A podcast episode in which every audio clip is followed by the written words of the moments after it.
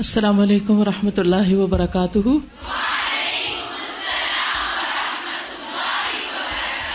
کیا حال ہے سب کا؟ الحمد للہ الحمد للہ الحمد للہ اللہ کا شکر ہے بہتر اور شفا تو پڑھنے پڑھانے میں فارغ رہنے میں نہیں۔ نئی کلاسز بھی آئی ہیں۔ ویلکم۔ اہلن و سہلن اللہ کرے کہ آپ کا یہاں آنا اور یہاں اسٹے کرنا، پڑھنا آپ کے لیے، آپ کی آئندہ زندگی کے لیے بہت ہی بہتر ہو۔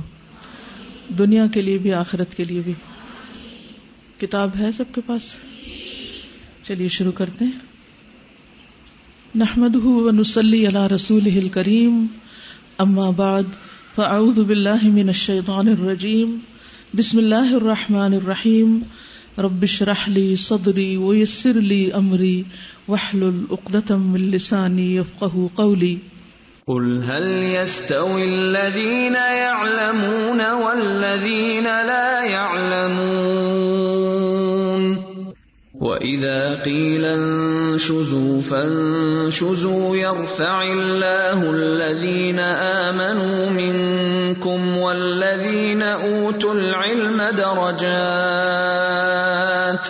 واللہ بما تعملون خبیر یا ایوہا الذین آمنوا اطیعوا اللہ ورسولہ ولا تولوا عنہ وانتم تسمعون. باب غزوة ذات الرقاع. وهي غزوة محاربي خصفت من بنی ثعلبت من غطفان۔ باب ذات الرقا کی جنگ کا بیان۔ غزبت ذات الرقا غزبت ذات الرقا اس کے کئی ایک نام ہیں۔ یہ وہ غزبہ ہے جو نبی صلی اللہ علیہ وسلم نے غطفان قبیلہ سے تعلق رکھنے والے دو قبائل بنو صالبہ اور بنو محارب کے خلاف یعنی قائم کیا تھا یا آپ کا یہ غزوہ جو تھا، یہ ان قبائل کے خلاف تھا۔ نبی صلی اللہ علیہ وسلم کو یہ خبر پہنچی تھی کہ یہ قبائل مدینہ پر حملہ آور ہونے والے ہیں۔ بعض کے خیال میں آپ صلی اللہ علیہ وسلم پھر خود لشکر لے کر ان کے خلاف نکلے۔ بعض کے خیال میں اس لشکر کی تعداد چار سو تھی اور ایک اور قول میں ہے کہ سات سو مسلمانوں کو لے کر آپ مدینہ سے نکلے اور مدینہ میں آپ نے اپنا نائب ابو ذر غفاری کو بنایا یعنی ان کے حوالے مدینہ کا انتظام کر کے خود آپ ان قبائل کے خلاف جنگ کرنے کے لیے تشریف لے گئے۔ تو باب غزبت ذات رقائی غزبت ذات رقا کا بیان، وہی غزبت محاربی، اور یہ غزب محارب ہے۔ اور یہ جو ہے غزب محارب یعنی محارب قبیلے سے یہ جو جنگ ہوئی، یہ خصفہ من بنی سالبتا یہ محارب جو ہے یہ خصفہ کی اولاد میں سے ہے اور وہ من بنی سالبتا بنو سالبہ سے ہے اور بنو سالبہ جو ہے من غطفانہ، غطفان سے ہے فنزل نخلن تو آپ صلی اللہ علیہ وسلم نخل میں جا کر اترے۔ یعنی جس جگہ پر آپ نے جا کر یہ غزبہ کیا، اس جگہ کا نام کیا تھا؟ نخل۔ وہی آباد خیبر۔ اور یہ غزبہ خیبر کے بعد ہوا۔ غزبہ خیبر کے بعد یہ غزبہ ہوا۔ لأن ابا موسا جا اباد خیبر کیونکہ ابو موسا جو تھے وہ خیبر کے بعد آئے تھے یعنی فتح خیبر کے بعد۔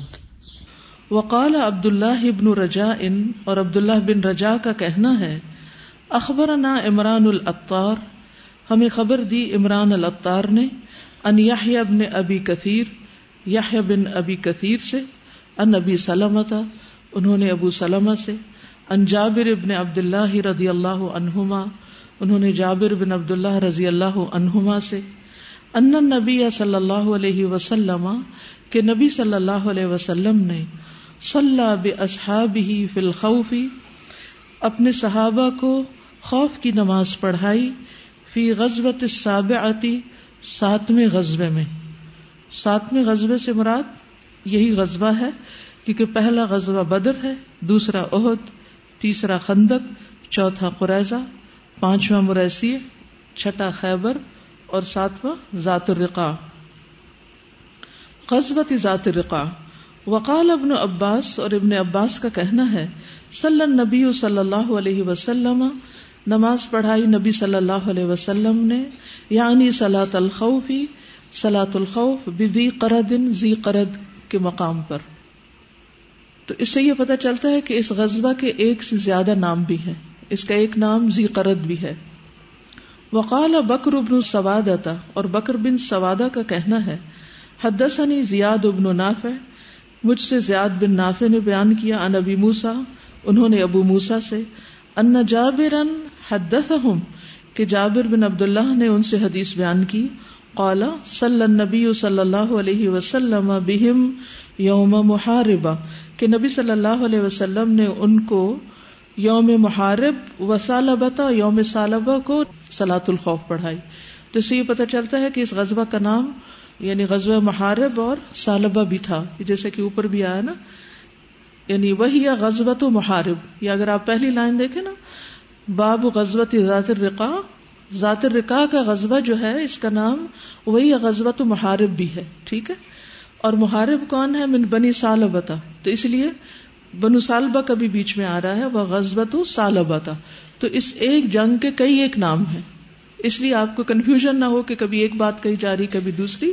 مختلف اسباب کی بنا پر ایک سے زائد نام ہے لیکن زیادہ مشہور نام کیا ہے؟ غدبت ذات رکا وقال ابن اسحاق، اور ابن اسحاق نے کہا سمے تو وہ ابن کیسان، کہ میں نے وہ بن کیسان سے سنا۔ سمے تو جابر، انہوں نے جابر سے سنا۔ وہ کہتے ہیں، میں نے جابر سے سنا۔ خرج نبی صلی اللہ علیہ وسلم۔ نبی صلی اللہ علیہ وسلم نکلے الا ذات رقا ذات رقا کی طرف، من نخل نخل کے مقام پر۔ فلق یا جم ان من غطفانہ۔ تو انہوں نے مقابلہ کیا یا ملاقات کی یا سامنا کیا غطفان کی ایک جماعت کا۔ اور غطفان کون ہے؟ پھر اوپر آئے آپ تیسری لائن میں آپ دیکھیں کہ بنو محارب اور سالبہ کس کی اولاد ہے غطفان کی۔ تو اس لیے ذات الرقا اور غزوت محارب اور سالبہ اور غطفان کے لوگ یہ سب ایک ہی چیز ہے، ذات قرد، یہ بھی سب ایک ہی مقام، ایک ہی جگہ اور ایک ہی جنگ کے مختلف حصے کی وجہ سے نام ہے فلم یقن قتال، یہاں باقاعدہ لڑائی نہیں ہوئی۔ یعنی جنگ جیسے جنگ ہوتی ہے تیر تلوار سے، اس طرح نہیں ہوئی۔ وہ اخاف اناس بادن اور ڈرایا بعض لوگوں نے بعض کو۔ یعنی دونوں جو گروہ تھے، اہل مدینہ اور اہل غطفان، انہوں نے اپنی جنگی قوت کا مظاہرہ کیا۔ فصل نبی صلی اللہ علیہ وسلم رکعت الخوف۔ نبی صلی اللہ علیہ وسلم نے یہاں دو رکعت نماز خوف پڑھائی۔ ٹھیک ہے؟ یعنی سلاۃ الخوف یہاں پر پڑھائی جو کہ دو رکت تھی۔ جیسا کہ آپ جانتے اس سے پیچھے غزوہ خندق کے باب میں ہم پڑھ چکے ہیں کہ نبی صلی اللہ علیہ وسلم نے بد دعا کی تھی مشرقین پر کہ انہوں نے آپ کو اثر کی نماز پڑھنے سے روک دیا تھا۔ تو اس وقت تک کبھی سلاۃ الخوف کا حکم نہیں تھا۔ تو اس جنگ میں سلاۃ الخوف کا طریقہ اور حکم آیا اور آپ نے اس دوران کے حالات یعنی کہ دونوں گروہ آمنے سامنے تھے یا ایک دوسرے کی قوت سے مروب بھی تھے، لیکن آپ نے اس دوران نماز نہیں چھوڑی، بلکہ جماعت سے نماز پڑھائی۔ اس سے نماز کی اہمیت کا بھی پتہ چلتا ہے اور نماز با جماعت کی اہمیت کا بھی پتہ چلتا ہے۔ وقال یزید ان سلمہ، یزید کہتے ہیں سلمہ سے، اور یہ سلمہ کا بیان ہے غزو تو مان نبی صلی اللہ علیہ وسلم یوم القردی کہ میں نے نبی صلی اللہ علیہ وسلم کے ساتھ قرد کے دن یعنی جنگ کی۔ تو یہ زو قرد جو ہے یہ بھی اسی جنگ کا نام ہے۔ اگلی حدیث حدثنا محمد ابن العلا، حدثنا ابو اسامہ ان برید ابن عبد اللہ ابن ابی بردتا ان ابی بردتا ان ابی موسا رضی اللہ عنہ قال ابو موسا رضی اللہ عنہ کہتے ہیں، ابو موسا اشری خرجنا امان نبی صلی اللہ علیہ وسلم۔ ہم نبی صلی اللہ علیہ وسلم کے ساتھ نکلے فی غزات ایک غزوہ میں۔ ونحن فی ستت نفر، اور ہم چھ لوگ تھے، بیننا بعیر، ہمارے پاس صرف ایک اونٹ تھا۔ نہ تقب ہم باری باری اس پہ سوار ہوتے۔ یعنی اگرچہ چار سو یا سات سو لوگ نکلے تھے، لیکن سواریاں بہت کم تھی ٹھیک ہے؟ تو ایک اونٹ کتنے لوگوں کے کام آ رہا تھا؟ چھ لوگوں کے، جو باری باری سوار ہو رہے تھے۔ کچھ اوپر بیٹھ جاتے، کچھ پیدل چلتے، پھر کوئی اوپر بیٹھ جاتا، پھر پیدل تو باری باری چھ لوگ ایک اونٹ کو شیئر کر رہے تھے۔ فنقبت اقدام تو ہمارے پاؤں پھٹ گئے۔ نقب کس کو کہتے ہیں؟ سوراخ کو۔ نقب سوراخ کو کہتے ہیں۔ یعنی ہمارے پاؤں میں سوراخ ہو گئے، پاؤں پھٹ گئے۔ وہ نقبت قدما اور میرے دو پاؤں بھی پھٹ گئے۔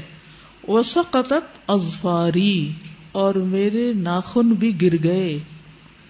چل چل کے پاؤں اتنے پھٹے کہ ناخن جڑ سے اکھڑ گئے، ناخن بھی گر گئے۔ قربانیاں دیکھیں آپ اللہ کے راستے میں۔ اس کو کہتے ہیں اللہ کے راستے میں چلنا اور نکلنا۔ وکن نلف اعلی ارجل نلخرقا اور ہم لپیٹتے تھے اپنے پاؤں کے گرد، پٹیاں یا چیتڑے یعنی ہم کپڑے لپیٹ لپیٹ کے پاؤں کے گرد چل رہے تھے کیونکہ مزید چلنا مشکل ہو گیا تھا۔ فسمیت غزوت ذات الرقا اسی بنا پر اس جنگ کا نام ذات الرقا پڑا۔ اس جنگ کا نام غزبت ذات رقا کیوں پڑا؟ رقا رقا سے رکا کہتے ہیں، کپڑے کے ٹکڑے کو، جیسے پیوند ہوتا ہے یا پٹی ہوتی ہے یا چیتڑا ہوتا ہے، تو وہ چیتڑے چونکہ پاؤں پہ لپیٹ رہے تھے، اس بنا پر اس غزبہ کا نام غزبت ذات رقا مشہور ہوا۔ لما کن نہ من الخرقی اس وجہ سے کہ جو ہم باندھ رہے تھے چیتڑوں میں سے یعنی اپنے پاؤں پر اللہ ارجلینا اپنے پاؤں پر۔ وہ حد سا ابو موسا بحادا اور ابو موسا اشری نے اس بات کو بیان کیا تم مکر ہدا کا پھر اس کو ناپسند کیا یعنی جب بتا بیٹھے تو پھر انہیں اچھا نہ لگا۔ کالا کہتے ہیں ماں کن تو بے ان اد میں نے یہ سب اس لیے نہیں کیا تھا کہ میں اس کا ذکر کروں، میں اس کی شہرت کروں، اور میں یہ بیان کروں کہ میں نے اللہ کے راستے میں ایسی قربانی کی۔ کہ ان کرے یقون شعی امن عملی ہی افشا گویا کہ انہوں نے ناپسند کیا کہ ہو کوئی چیز ان کے عمل میں سے ایسی کہ جس کو وہ ظاہر کریں۔ انہوں نے اپنا یہ عمل ظاہر کرنا ناپسند کیا۔ اس سے کیا پتا چلتا ہے؟ اور یہ قربانی کو معمولی قربانی نہیں تھی۔ بعض اوقات ہمیں تھوڑی سی بھی تکلیف ہوتی ہے، تھوڑی سی بھی پریشانی ہوتی ہے، تو ہم فوراً ہائے ہائے کرنا شروع کر دیتے ہیں۔ سب کے ساتھ، ہر آئے گئے کے ساتھ اس کا تذکرہ شروع کر دیتے ہیں۔ اور پھر انڈائریکٹلی ہم کمپلین کر رہے ہوتے ہیں کہ چونکہ ہم اس نیکی کے راستے میں نکلے ہوئے ہیں یا دین کے راستے میں نکلے ہوئے ہیں، اس وجہ سے ہمیں یہ تکلیف ہو رہی۔ اور دوسروں کو بھی پھر یہ محسوس ہوتا ہے کہ ہاں اگر کوئی اللہ کے راستے میں نکلتا ہے تو وہ پھر اس کے لیے تو صرف پریشانیاں ہی ہیں۔ صحابہ کے اوپر ایسی ایسی تکلیفیں گزری، لیکن انہوں نے اس کا ذکر کرنا مناسب نہیں سمجھا۔ اور بعض اوقات ایسا ہوتا ہے نا کہ ایک خاص ریفرنس یا کانٹیکس میں انسان بات کر جاتا ہے، اس کے منہ سے نکل جاتی ہے کہ انہوں نے اس غذبے کا نام بتاتے ہوئے یہ ذکر کیا کہ اس کو اس لیے ذات الرقا کہا جاتا ہے کیونکہ اس میں لوگوں نے پاؤں کے اوپر کپڑے باندھے تھے، پاؤں پھٹ جانے کی وجہ سے۔ اور انہوں نے چونکہ اپنا بھی ذکر کر دیا، کیونکہ آپ دیکھیں نا حدیث کے الفاظ میں ہے کہ میرے بھی پاؤں پھٹ گئے تھے۔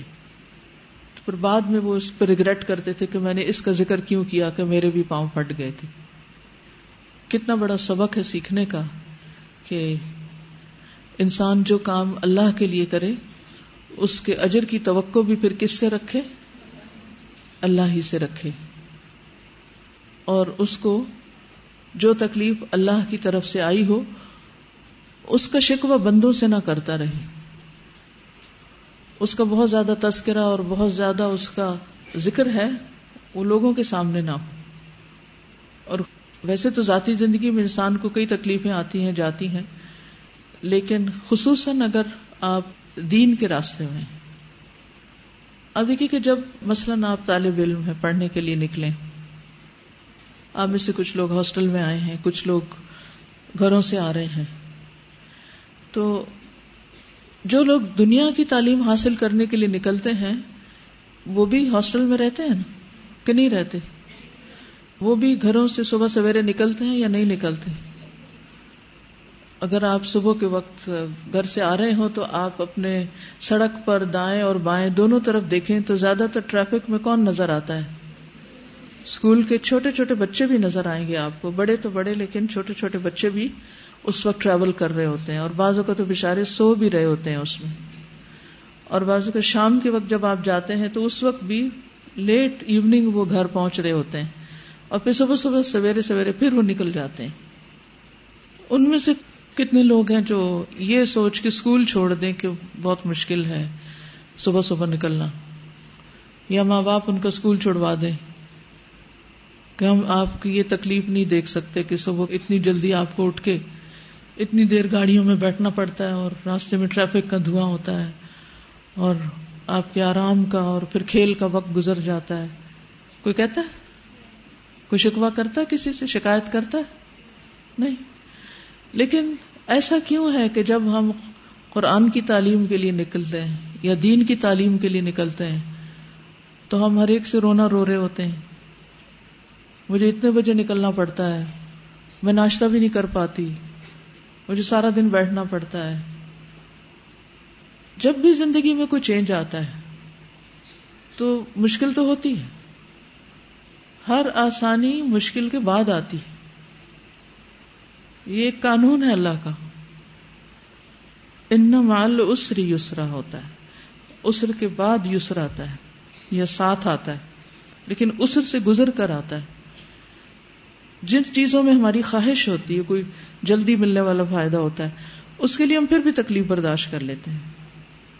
لیکن جن چیزوں کے اجر کا وعدہ اللہ نے آخرت میں رکھا اور بہت ہی بڑا رکھا ہے، ان پر عموماً صبر کم ہوتا ہے اور پھر ان پر شکایت اور شکوہ بہت زیادہ ہم کر رہے ہوتے ہیں۔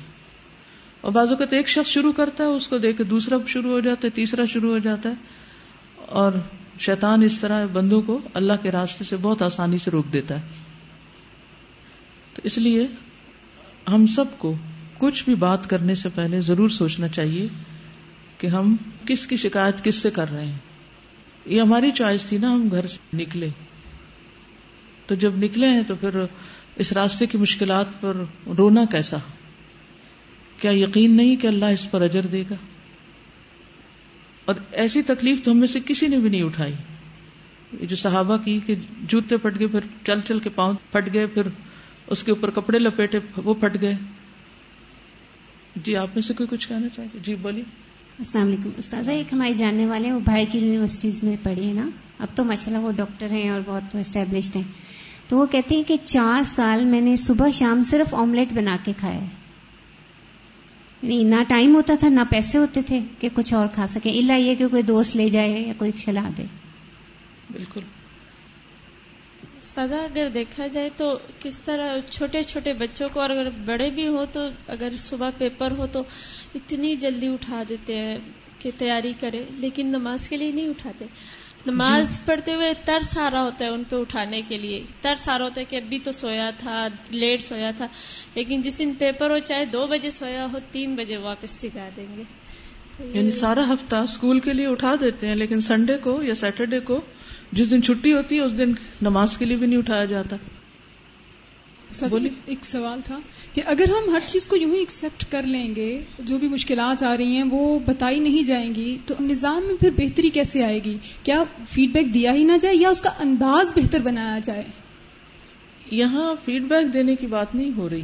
یہاں اپنی تکلیف کا رونا ہر ایک سے رونے کی بات ہو رہی۔ فیڈ بیک دینا مثبت طریقے سے ہوتا ہے متعلقہ جگہ پر ہوتا ہے۔ ٹھیک ہے نا؟ ریلیونٹ پرسنس کو ہوتا ہے۔ اور شکایتیں ہر ار غیر سے ہوتی ہیں۔ جہاں بیٹھے باتیں شروع کر دی کیا یہ فیڈ بیک ہوتی ہے؟ یعنی مثلاً اگر مجھے تکلیف ہے کوئی اس وقت، کوئی بخار ہے یا کچھ ہے، تو مجھے آپ کو بتانا چاہیے یا ڈاکٹر کو بتانا چاہیے؟ کس کو بتانا چاہیے؟ اگر میں اس وقت آپ کو بتاؤں کہ مجھے اس وقت یہ بھی ہو رہا ہے، یہ بھی ہو رہا ہے، تو آپ کیا کریں گے؟ ترس کھائیں گے مجھ پہ۔ یا کوئی بھی جو آپ کے دل میں آئے گا، وہ بےچارے تکلیف میں بھی پڑھا رہی تھی وغیرہ وغیرہ۔ یا آپ تعریف کریں گی، یا ترس کھائیں گی، یا کچھ۔ کیا آپ میرے کو علاج کر سکیں گی؟ کوئی حل تلاش کر لیں گے میرے لیے؟ نہیں۔ اگر مجھے واقعی کوئی تکلیف ہے، تو مجھے جانا چاہیے ڈاکٹر کے پاس۔ اگر مجھے کسی جگہ پر کوئی پائپ ٹوٹا ہوا نظر آتا ہے، کوئی چیز اٹک رہی ہے، کوئی چیز یہاں خراب ہے، کوئی کام صحیح نہیں ہو رہا، تو کس سے بات کرنی چاہیے؟ متعلقہ شخص سے بات کرنی چاہیے۔ کیسے بات کرنی چاہیے؟ رونے کے انداز میں، شکایتی انداز میں، الزامی انداز میں، بدتمیزی کے انداز میں، کیسے؟ فیکٹس اینڈ فگرز کی بنیاد پر دلیل کے ساتھ بغیر جذبات کے کہ یہ چیز یہاں اس طرح خرابی کا شکار ہے، اس کی، اس طرح اصلاح کی جائے، حل بھی پیش کیا جائے، اور اگر حل نہ ہو تو ایٹ لیسٹ وہ بتائی جائے۔ ایکشن نہیں لیا گیا، دوبارہ بتائی جائے۔ نہیں ایکشن ہوا، اس سے پھر اوپر اور کون ہو سکتا ہے، اس تک بات پہنچائی جائے۔ لیکن ادھر بات ادھر بات ادھر بات ادھر بات، راہ چلتے بات، اوپر چڑھتے بات۔ یہ سب غیبت ہے۔ غیر متعلقہ لوگوں سے بات کرنا غیبت ہے۔ اور متعلقہ شخص سے بات کرنا اور اصلاح کی نظر سے بات کرنا اور فیڈ بیک دینا اور اپنی ضرورت کا اظہار کرنا کہ مجھے یہاں پر اس چیز کی ضرورت ہے۔ یہ دو مختلف چیزیں ہم ان میں فرق نہیں کر پاتے۔ ان میں فرق نہیں کر پاتے۔ نتیجہ کیا ہوتا ہے؟ ہمارے مسائل کبھی حل ہی نہیں ہوتے اور ہم اپنے اندر ہی کڑتے، جلتے، بھنتے رہتے ہیں اور اپنے آپ کو بھی نقصان دیتے ہیں۔ جن کی ہمارے اوپر ذمہ داری تھی، ان کو بھی نقصان دیتے ہیں اور بڑی پکچر میں دین کو بھی نقصان دیتے ہیں۔ کیونکہ ہمارے سر پہ یہ کپڑا آ گیا نا، تو پھر ہم دین والے بن گئے، چاہے ہمارے اندر کچھ ہو یا نہ ہو۔ ایمان کی کیا حالت ہے تقوا کی کیا حالت ہے تو کسی کو نہیں پتا نا۔ لوگ تو ہمارے ظاہر سے دیکھ رہے ہیں، یہ دین والے ہیں۔ جو ہمارا طرز کلام ہوتا ہے، جو ہمارا طرز عمل ہوتا ہے، وہ سب دین کی نمائندگی کر رہا ہوتا ہے۔ پھر لوگ، آپ کا تو نام نہیں جانتے ہوتے، وہ کیا کہتے ہیں؟ یہ قرآن پڑے ہوئے لوگ، یہ دین پڑے ہوئے لوگ ایسا اور ایسا کرتے ہیں۔ میری اس بات کا یہ مطلب نہیں کہ انسان کو اگر کوئی تکلیف ہے تو اس کا اظہار ہی نہ کرے۔ اس کا مطلب یہ ہے کہ غیر متعلقہ لوگوں کے سامنے بات نہ کرے۔ جی۔ اسی طرح ہمیں مسئلے کو آئیڈینٹیفائی کرنا بھی نہیں آتا، کیونکہ ہم ہر چھوٹی بات کو ایک بڑا مسئلہ سمجھ لیتے ہیں اور اس کو پھر اس لیے ہم جگہ جگہ کرتے ہیں۔ اب یہاں پہ اتنے بڑے جو ہمارے لیے ایک بڑا مسئلہ ہے، وہ اس کو مسئلہ نہیں سمجھ رہے۔ صحابی کہہ رہے ہیں کہ مجھے اور لگا یہ بات کہ اتنی سی بات کسی کے ساتھ شیئر کر لی جائے۔ تو یہ بھی کرنے کی ضرورت ہے کہ دین کا راستہ ہو یا دنیا کا ہو۔ کیونکہ دنیا میں بھی یہی مسئلے جب اٹکتے ہیں تو بڑی بڑی ڈائیورسز ہو جاتی ہیں یا کچھ اور چیزیں ہوتی ہیں، تو اس کو ہمیں سب سے پہلے اپنے آپ سے دو سے تین دفعہ بیٹھ کے اکیلے میں پوچھیں، کیا یہ واقعی مسئلہ ہے؟ کیا یہ چیز ایسی ہے کہ جو کسی اور سے کی جائے یا میں خود حل کر سکتی ہوں؟ کیونکہ بعض دفعہ ہمیں صرف اپنے اندر ایک صبر اور ضرف پیدا کرنے کی ضرورت ہوتی ہے اور وہ وقت کے ساتھ آ بھی جاتا ہے۔ جی۔ السلام علیکم۔ اگر ہم دیکھیں کہ مطلب صحابہ نے اتنی قربانیاں دے کے دین ہمارے لیے سیکھنا آسان کر دیا ابھی ہم لوگ نیو ہاسٹل میں آئے ہیں تو مطلب وہ ہینگ لگے نہ پھٹکری رنگ بھی چوکھا ہے کھانا بنا بنایا مل رہا ہے اور برتن دھلے دھلائے مل رہے ہیں کچھ بھی نہیں کرنا پڑ رہا اتنی ذمہ داریاں نہیں ہیں۔ علم سیکھنا اور اس کا بھی اجر ہمیں ہی ہے۔ تو مطلب کچھ بھی ایسا محسوس نہیں ہوتا کہ بہت زیادہ ہم لوگ کچھ کریں ہم تو کچھ بھی نہیں کرے بلکہ جو کرتے تھے قربانی مطلب کبھی نیند قربان کی گھر والوں کے لیے کبھی اٹھ کے چلو کوئی کام کر دیا وہ بھی نہیں کر رہے۔ صرف سیکھ رہے ہیں اور خود علم مطلب اس کا فائدہ بھی لے رہے ہیں۔ تو پھر نہیں مطلب ایسا فیل ہوتا کہ ہم کچھ کر رہے ہیں بہت قربانی وغیرہ۔ جی آپ کیا کہہ رہی ہیں؟ آج استاذہ ہم نے گروپ میں ڈسکشن کی ہم امام بخاری کے بارے میں پڑھ رہے تھے۔ تو یہ جان کے مجھے بہت زیادہ حیرت ہوئی کہ ان پر بعض دفعہ ایسے حالات آتے کہ ان کے پاس کھانے کا کچھ نہ ہوتا اور وہ گھاس اور پتے کھا کر گزارا کرتے تو یہ جان کر بہت حیرت ہوئی کہ علم راحتوں کے ساتھ نہیں ہے۔ اس کے لیے بہت زیادہ اسٹرگل کرنی پڑتی ہیں اور وہ بات کہ ہم ظاہری اور جلدی ملنے والی چیزیں ہیں، ان کو دیکھتے ہیں، لیکن ہمیں یہ نہیں پتا کہ ہمیں آخرت میں ان کا کتنا زیادہ اجر ملے گا اور وہ جو وہ پرمیننٹ بھی ہوگا۔ لیکن ہم پھر بھی اس پہ دھیان میں اصل میں علم حاصل کرنا ایک چیز ہے اور اس پر عمل جو ہے وہ اس سے اگلا اسٹیپ ہوتا ہے۔ اور حفاظت بھی علم کی عمل کر کے آتی ہے۔ کل پرسوں مجھے ایک اسٹوڈینٹ نے میسج کیا اور مجھے بے پناہ خوشی ہوئی۔ کہتی ہیں کہ الحمد للہ جو تعلیم میں پا رہی ہوں، اس کا مجھے کس طرح فائدہ ہو رہا ہے؟ کہتی میں گھر میں اکیلی تھی تو گھر میں چور آ گیا۔ چور آ گیا، گھر کھلا ہوا تھا۔ تو انہوں نے ظاہر ہے کہ ذکر کرنا شروع کیا ہوگا ایتل کرسی یا جو بھی۔ کہتی میرا لیپ ٹاپ سامنے کھلا ہوا تھا اور چور گھوما پھرا، اس کو کچھ خاص نہیں ملا۔ لیپ ٹاپ اس نے اٹھایا، تھوڑا دور لے گیا، پھر واپس رکھ کے چلا گیا۔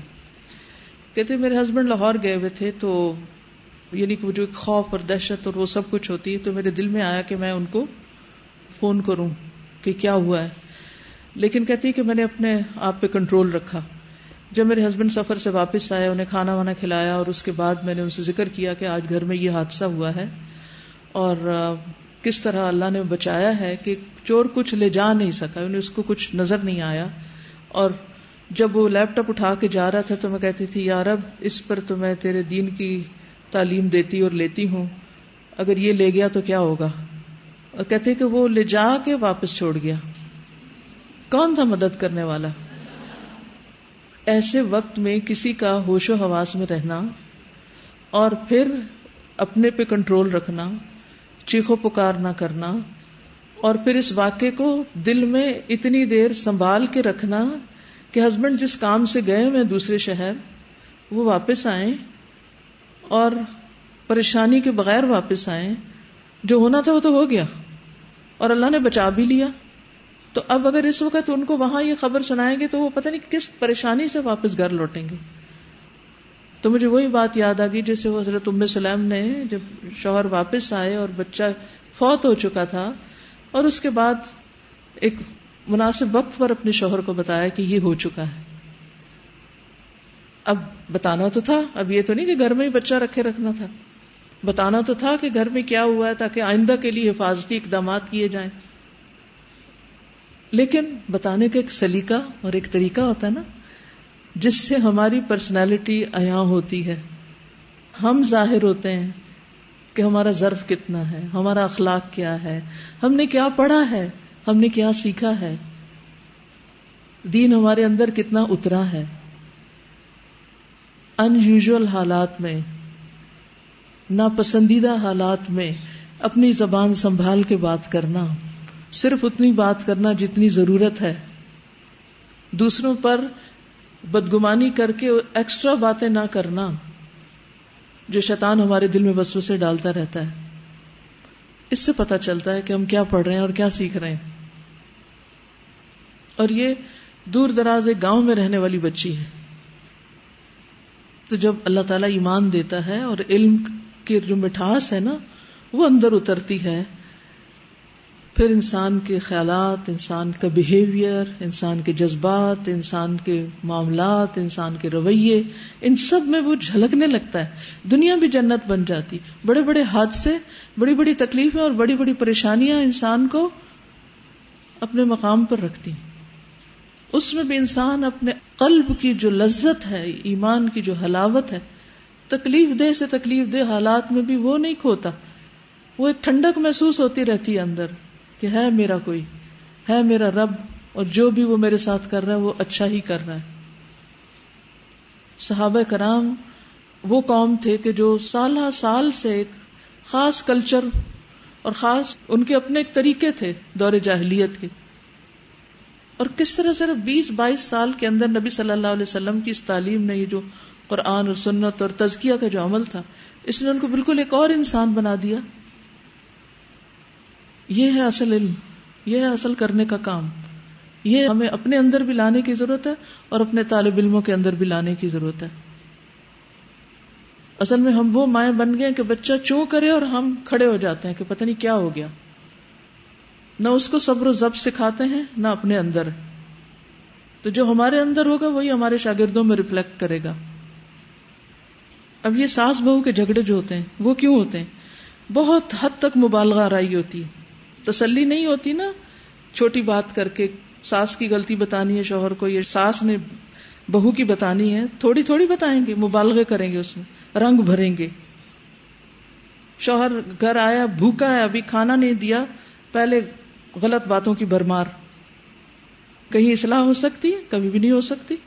ٹھیک ہے، آپ کسی ایک تکلیف کا شکار ہیں، آپ کے اوپر ظلم زیادتی ہو رہی ہے، لیکن ایک وقت ہے، ایک طریقہ ہے اور انصاف کا ایک طریقہ کہ اللہ سب دیکھ رہا ہے نا کہ آپ اس وقت واقعی مظلوم ہیں یا آپ بھی ظالم بن گئے ہیں غلط باتیں کر کے۔ ایک کی بجائے دو کر دی تو آپ ظالم ہو گئے، مدد کا ہاتھ اٹھ جائے گا۔ جب تک آپ حق پر ہیں نا تو اللہ بھی آپ کا ساتھ دے گا۔ لیکن اگر آپ نے ناحق بات دوسرے پہ لگا دی، صرف اپنا نقطۂ نظر ثابت کرنے کے لیے تو پھر وہ بھی اللہ دیکھ رہا ہے کہ آپ کیا بول رہے ہیں۔ صرف اپنے آپ کو سچا ثابت کرنے کے لیے کہ چلو چار جھوٹ بھی ساتھ ملا دیں، ورنہ تو سنی نہیں جائے گی۔ حدثنا قتيبة بن سعيد عن مالك عن يزيد بن رومان عن صالح بن خوات امن شهد مع رسول الله صلى الله عليه وسلم يوم ذات الرقاع صلاة الخوف۔ امام بخاری کہتے ہیں ہم سے قطعبہ بن سعید نے بیان کیا، انہوں نے امام مالک سے انہوں نے یزید بن رومان سے، انہوں نے صالح بن خوات سے۔ اور صالح بن خوات نے امن شہد مع رسول اللہ صلی اللہ علیہ وسلم۔ ایک ایسے شخص سے جو رسول اللہ صلی اللہ علیہ وسلم کے ساتھ حاضر ہوئے۔ یوم ذات الرقا ذات الرقا کے دن یعنی اس غزبے میں۔ سلاۃ الخوف۔ نماز خوف میں وہ حاضر تھا یعنی نماز خوف کیسے پڑھی گئی تھی؟ ان طائفتن کہ ایک گروہ نے صفت، صف بنائی معہو آپ کے ساتھ۔ و طائفتن وجہ الادوی اور ایک گروہ دشمن کے مقابل رہا یعنی دشمن کا سامنا کرتا رہا، وجہ سے وجہ فصلہ بلتی معہو رکعتن تو نماز پڑھائی آپ نے اس گروہ کو جو آپ کے ساتھ تھے رکعتن ایک رکت یعنی آپ نے کیا کیا؟ لشکر کو دو حصوں میں تقسیم کیا۔ ایک حصہ کہاں رہا؟ دشمن کے مقابل کھڑا رہا۔ اور دوسرا کہاں تھا؟ آپ کے پیچھے جماعت سے نماز پڑھ رہا تھا۔ ایک رکت پڑھائی آپ نے اس کو۔ ثم ثبت قائمن پھر آپ کھڑے رہے یعنی بالکل ثابت قدم کھڑے رہے یعنی چپ خاموش کھڑے رہے۔ اور جو ایک گروہ آپ کے پیچھے نماز پڑھ رہا تھا، انہوں نے کیا کیا؟ وہ اتمول انفسہم انہوں نے اپنی نماز پوری کی یعنی ایک رکت نبی صلی اللہ علیہ وسلم کے ساتھ پڑھی اور ایک پیچھے خود پڑھ کے چلے گئے۔ اور آپ اپنی جگہ ہی کھڑے رہے ایک رکت پڑھا کے۔ تم من سرف پھر وہ چلے گئے۔ فصف وجاہ الادو وہ دشمن کے سامنے صف بنا کے کھڑے ہو گئے۔ یہ جو نماز پڑھ کے گئے تھے۔ وہ جات طائفت الخرا اور دوسرا گروہ آ گیا۔ وہ کون سا تھا؟ جو پہلے دشمن کے سامنے کھڑا تھا۔ فصل بہم ارک آتا تو نبی صلی اللہ علیہ وسلم نے ان کو بھی ایک رکت پڑھائی۔ اللہ تی بقیت من سلاتی ہی جو آپ کی نماز میں سے بچ گئی تھی۔ ثم ثبت جالسن پھر آپ خاموش بیٹھے رہے۔ وہ اتم انفسہم اور انہوں نے اپنی دوسری رکت مکمل کی، یہ جو دوسرا گروہ آیا تھا۔ ثم سلم بہم پھر آپ نے ان سب کو سلام کروایا۔ یعنی آپ اتحیات تک پہنچ کے بیٹھے رہے۔ بائی دا ٹائم پچھلے گروہ نے اپنی دوسری رکت پوری کی، اتحیات تک بیٹھے اور پھر سلام بہم آپ نے سلام پھیرا تو آپ کے پیچھے سب نے سلام پھیرا۔ وقال معاذ، اور معاذ نے کہا حدثنا ہشام ان ابی الزبیری ان جابر، کہ ہم سے ہشام نے بیان کیا، انہوں نے ابو الزبیر سے، انہوں نے جابر سے، قالا وہ کہتے ہیں کنہ مان نبی صلی اللہ علیہ وسلم بنخل۔ ہم نبی صلی اللہ علیہ وسلم کے ساتھ نخل کے مقام پر تھے۔ یہ نخل کون سی جگہ ہے جہاں کون سا غزبہ ہوا؟ ذاتر کا۔ فذکر سلاۃ الخوف، تو انہوں نے سلاۃ الخوف کا ذکر کیا۔ قال مالک مالک کہتے ہیں وذالک احسن ما سمعت فی سلاۃ الخوف۔ اور یہ بہترین چیز ہے جو میں نے سلاۃ الخوف میں سنی۔ یعنی سلاۃ الخوف کے باب میں جو بہترین چیز سنی وہ یہ تھی۔ تابع اللیس لیس نے اس کی مطابق کی، ان ہشام، ان زید ابن اسلم، ان القاسم ابن محمد حدثہ صلی النبی صلی اللہ علیہ وسلم، قاسم بن محمد نے کہا کہ نبی صلی اللہ علیہ وسلم نے نماز پڑھائی فی غزوت بنی انمار غزوہ بنی انمار میں۔ اور اس کے بارے میں بھی یہ کہا جاتا ہے کہ یہ بھی اسی غزوہ کا نام ہے، ایک اور نام آ گیا۔